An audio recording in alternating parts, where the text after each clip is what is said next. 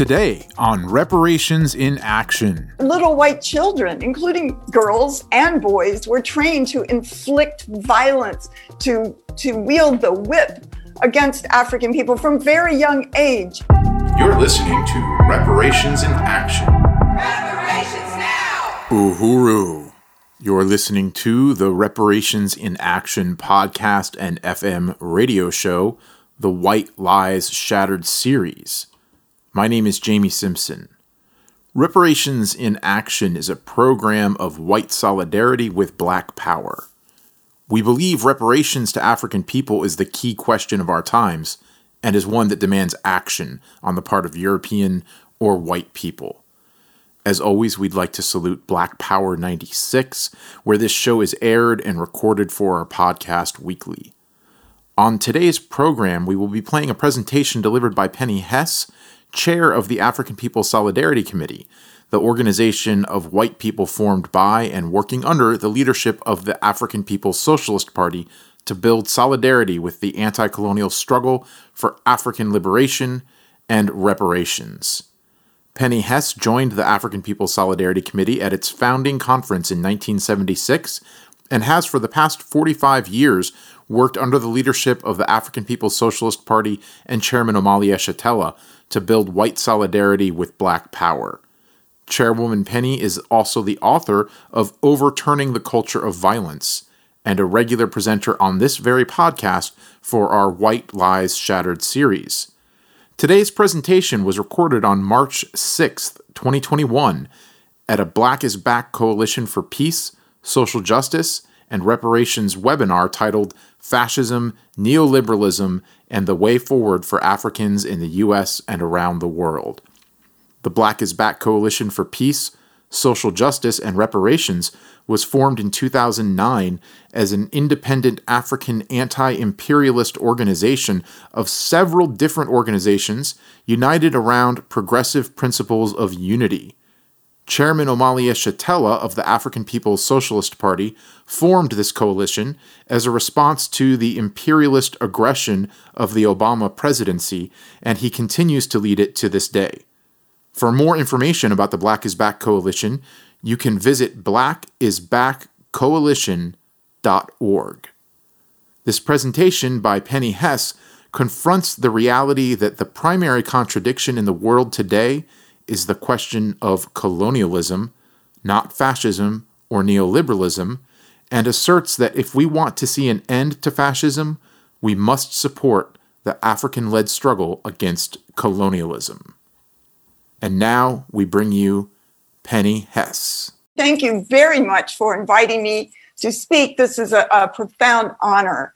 And as the chair of the African People's Solidarity Committee, I I profoundly salute our leadership, Chairman Omali Yeshitela, Deputy Chair Onas Deney Ishtela, Secretary General Louisi Kinshasa of the party, who will be speaking next. Also, party members Alikia, Kalumbai Tusharwa, and just the entire inspiring, incredible, revolutionary uh, party of the African working class, the African People's Socialist Party. I want to salute Benjamin Prado, Unión del Barrio, and the struggle of the indigenous people from Alaska to Chile, and to say that this is their land, that no white settlers have any, any legitimate claim to not one inch of this land. This land belongs to the indigenous people. And that to say that the African People's Solidarity Committee, just to reiterate what was said, is the organization of white people organized under the leadership of the African People's Socialist Party, directly accountable to the party in all our work. And our mandate is, as was said, to extend the African Revolution behind the enemy lines as part of the party's strategy to win complete and total liberation of Africa and African people everywhere. And our work is to win white people away from unity with our own ruling class, to see our interests and, and, and genuine class struggle to be under the leadership of the anti-colonial African working class, and to understand that our role is, is to be Black power in white face, inside the belly of the beast, and to return the stolen wealth of African people in the form of reparations to the African Revolution. And this is what we do. And everything that, that I understand, um, you know, over the years of being a member of the African People's Solidarity Committee, both in theory and in practice, I have learned from Chairman Omali Yeshitela, who was faced with the task of rebuilding the African Revolution and building the party, and, and his theory of African internationalism, which the chairman called advanced theory, which sees the world through the eyes of the African working class. And it is possible for us as white people to embrace this political understanding, to, to begin to see the world not through the eyes of the colonizer, of white power, but begin to see the world through the eyes of the colonized. And this is very, very exciting. Increasingly, more and more white people are drawn to this solidarity movement under the party's leadership, because African internationalism matches the reality of the world today. And through Uhuru Solidarity Movement, which is our mass organization, we have members in one hundred forty-eight cities throughout the United States and thirty states. And, and we're also building in the continent of Europe and, and in Africa as well, among the white settler colonizer population. So now white people can be part of changing the world under this anti-colonial leadership, rather than just trying to change the ideas in our heads as a struggle against racism, which doesn't change the world, which the chair, which Chairman Omali Yeshitela has called a self-defeating waste of time. And I agree with the central, most critical contradiction, co- contradiction issue, problem in the world today is colonialism. And again, to reiterate, this has been said several times, but colonialism is the political state power domination of a whole people by a foreign and alien state power for profit. And this is what all white people are. And I think that it's really, really important that we understand this in this whole question of fascism, because the central contradiction in the whole world is colonialism. It's what the chairman has called, and, and sometimes quoting Marx, the original sin, the primitive accumulation, and that the ultimate struggle today is the struggle between the colonized and the colonizer, the oppressed and the oppressor, and as the chairman says, the uneasy equilibrium between the past and the future. And we white people are the colonizers, all of us. And we are facing the African people colonized inside the borders of the United States and around the world. And we live at the expense of African people. And this is colonialism that we witness inside the borders of the United States, something that many, many from the white left want to want to ignore, want to, want to obscure. And as Chairman Omali Yeshitela shows, capitalism was born of colonialism. It was born of the European assault on Africa, the kidnapping of African people of all ages, turning African human beings into commodities for sale, into a means of production, as the chairman said, through forced labor, unspeakable violence, terror, and torture, genocide.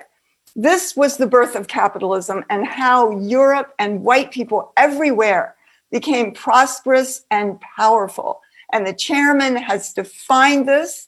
He calls it the inescapable dialectic, that our lives as white people, as the colonizers, wherever we are, whether we're in Europe, whether we're in Johannesburg or Cape Town or, or um, any place throughout the United States, Canada, even in South America, that we live our lives based on sitting on a pedestal on the backs of African people. The two realities require each other to exist. And the chairman has laid this out. And we can see that this system is born of a colonial assault and genocide. And that can't be refuted. This is historical record. Go back and look at history. And I, I'm saying this to white people, because this is the struggle that we're always taking on. I know that that's clear to everybody in this in this forum today, that there was no war that Europe was involved in in the last five hundred years that wasn't about something to do with colonialism, a fight over who would control the colonial trade in African people or other colonized people's lands or colonial resources and, and, and the colonial lands. So it is also important for us to understand as white people that colonialism has been a, pow- a popular public policy embraced by the masses of upstanding, religious, honorable white people, workers and bosses alike, women and men, children and elderly, gay and lesbian, all sit on the pedestal of the oppression of African people. And it is our responsibility to bring this reality to us as white people in order for us to understand how we can participate in overturning it under the leadership of the organized African working class that is very serious and in the process of seizing power and winning the total liberation of Africa. And that it is this, this colonialism that we uh, participate in as the colonizers that is the basis of white unity and national identity everywhere we are around the world.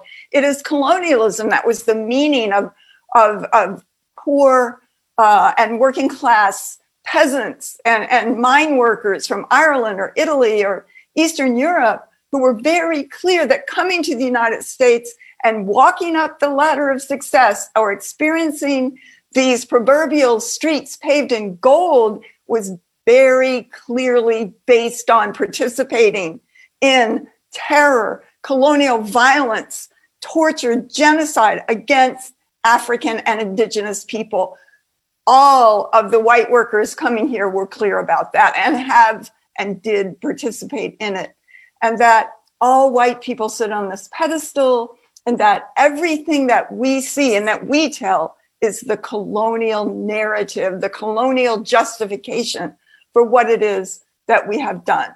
So when I first came into the African People's Solidarity Committee, when it was formed in nineteen seventy-six, and after several years of, of struggle from, from the chairman and from the party, and we began to deepen our unity with African internationalism, it, you know, thirty years ago or so, it, it became clear or important to the African People's Solidarity Committee to, to be able to tell other white people, confront ourselves with the reality of what we have done and what we now do to African people and indigenous people as part of the colonizers.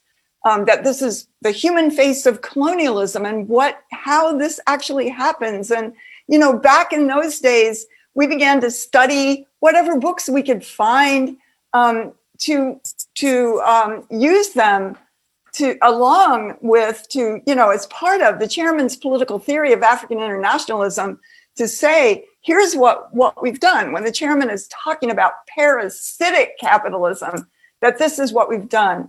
And, you know, we began to give presentations and write articles and books based on African internationalism to win white people to join the movement for reparations to African people.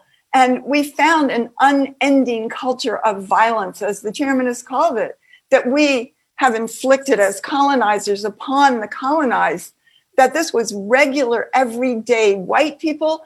It is not an anomaly. It is not something that happens now and then. It is the norm that happens every single day. We see that the enslavement, the violence that white people um, carried out against African people to maintain the enslavement of African people, that, um, that, that little white children, including girls and boys, were trained to inflict violence, to, to wield the whip against African people from very young age, that there that all the participation in the general white population in the common and popular sexual assault of African women, of African and indigenous children kidnapped as sex slaves, that the forced breeding of African people and the sale of babies on the open market that made up what's called the second trade in African people inside the U S, that was common every day, the massive forced marches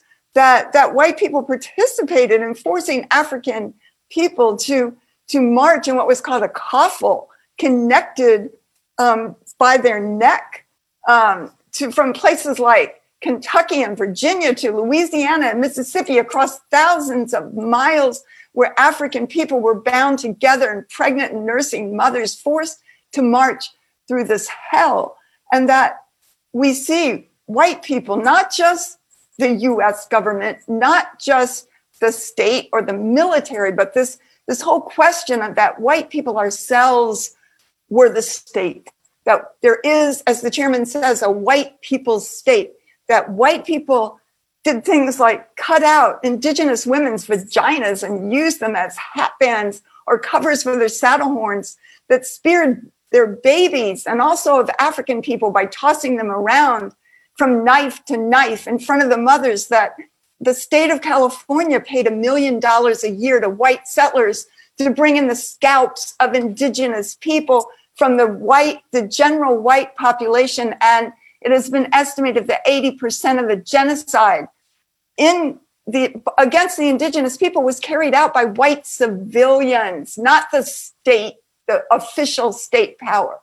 And I heard a white woman testify in California about the fact that her grandfather had a coat made out of the skin and hair of indigenous people, and that there are massive, there have been these massive festivals called lynchings, burning human beings while still alive, while white people are dancing around with uh, bands playing and food selling and cutting off the ears and fingers and, and body parts of, of African human beings, and taking pictures of tortured Africans with white children posed in front of them and making them into postcards, that no price was ever paid. No price was paid. It wasn't against the law to do that of this country. And no white person was ever arrested for any of the tens of thousands of these things called lynchings. And that white people, white women were leading the assaults on African people, mass murder happening all the time, day by day, every day, every day. And that we see white people in, you know, throughout our history, burning down whole African cities where African people were just trying to build an economy and life for themselves. And not just Tulsa, not just Rosewood, not just East Saint Louis, in every state, just gunning down whole communities, destroying property, stealing it with impunity. No price was ever paid. And all of that wealth was stolen and incorporated into white people's wealth that is owned today. We see the whole system of convict leasing, a popular system that's called worse than slavery, for nearly, nearly one hundred years, that worked African people to death. The teenagers hogtied, and the pictures that you can still see today of little toddlers, African children in striped suits, out in the fields forced to work. The convict leasing rebuilt not only the wealth of the Southern states after the Civil War and more, it rebuilt the individual wealth of, of former slave masters to greater wealth than before the abolition of the, of the official legal enslavement of African people, and the wealth overall of white working people throughout the South. And you know, we, there are just so many examples of this, of how it happens, um, that this tearing down with the participation of the general white population of whole prosperous African communities, like here in Saint Louis, twenty thousand, a community, a neighborhood called Mill Creek Valley, where twenty thousand Africans live, where they have hotels and clubs and jazz clubs and restaurants, and And the same in Saint Petersburg, Florida, and no doubt in every city. In order to, for white people to build businesses, this was nearly one hundred years ago, and, and you know, fifty years ago and one hundred years ago, gentrification now and then. And the policy of Saint Louis, with the complicity of white people, the participation of the entire white population to let the African community rot, starve it of resources, pushed the Africans out, and the constant psychological assault, the verbal degradation. And we look at the conditions today of the prisons, the colonial police, the military violence every single day, the subprime mortgages that Wells Fargo called the ghetto loans that took away billions, hundreds of billions of dollars of African wealth inside this country just in the last ten years, the redlining, the sentencing uh, guidelines that are five hundred times greater for African people than for white people, the asset forfeiture, stealing African people's houses. Um, today, millions of African people in and out of the prison system, only eighty men for every one hundred African women, popular white involvement on every level. And we can look around the world, we can see white settler colonialism, Zimbabwe, Sudan, Namibia, Kenya, Congo, an unbroken line from King Leopold, and um, twelve million people uh, where genocide was committed there uh, and never mentioned, never, never talked about. And the fact that African people today live on ten dollars a day or two dollars a day on the richest continent on earth. And that um, that the fact that African anti-colonial resistance is met with what the U S government very clearly understands as counterinsurgency, as an anti-colonial struggle, is, even as the white left will never, never say that. The COINTELPRO makes that clear. And that all white people had to do that were involved in the sixties was, as the chairman says, you know, go back up on the pedestal, cut their hair, became lawyers, got a job. This is colonialism. And this is the necessary foundation for white people to have the lifestyles that we expect. This is the pedestal um, upon which we sit. This is the basis for white people's democracy. This is the inescapable dialectic that Chairman talks about. This is the basis on which we spin the white colonizer narrative, presenting ourselves as the arbiters of science, reason, beauty, justice, democracy, and godliness. And that we want to talk, white people want to talk about fascism when this, when the reality of colonialism is not even mentioned, it's taken for granted. So before Hitler, the, there, there was, there was genocide was the norm, and it never had a name, as the chairman has said. So what can we do? As white people, we have to be organized under the African Revolution.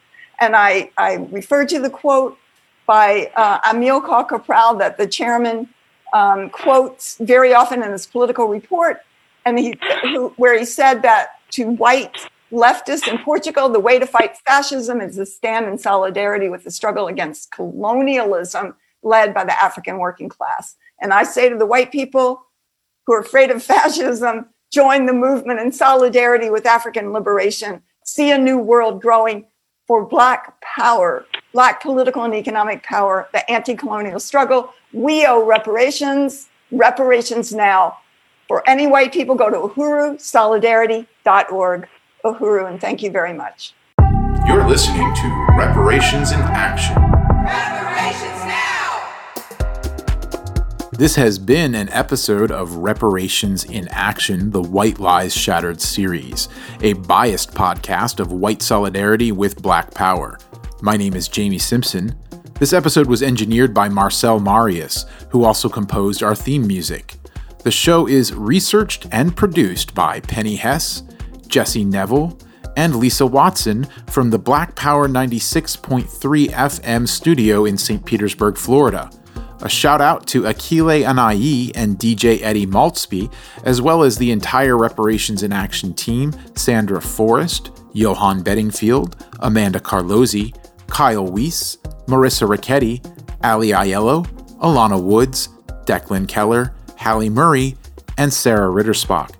If you liked what you heard today, you can go to Apple Podcasts and rate this podcast. If you have questions, comments, suggestions, please email them to us at R I A at black power ninety-six dot org. Special thanks to the African People's Socialist Party's chairman Omali Yeshitela, without whose leadership and theory of African internationalism, none of the understandings presented on reparations in action would be possible. Thank you for tuning in. We'll see you next week.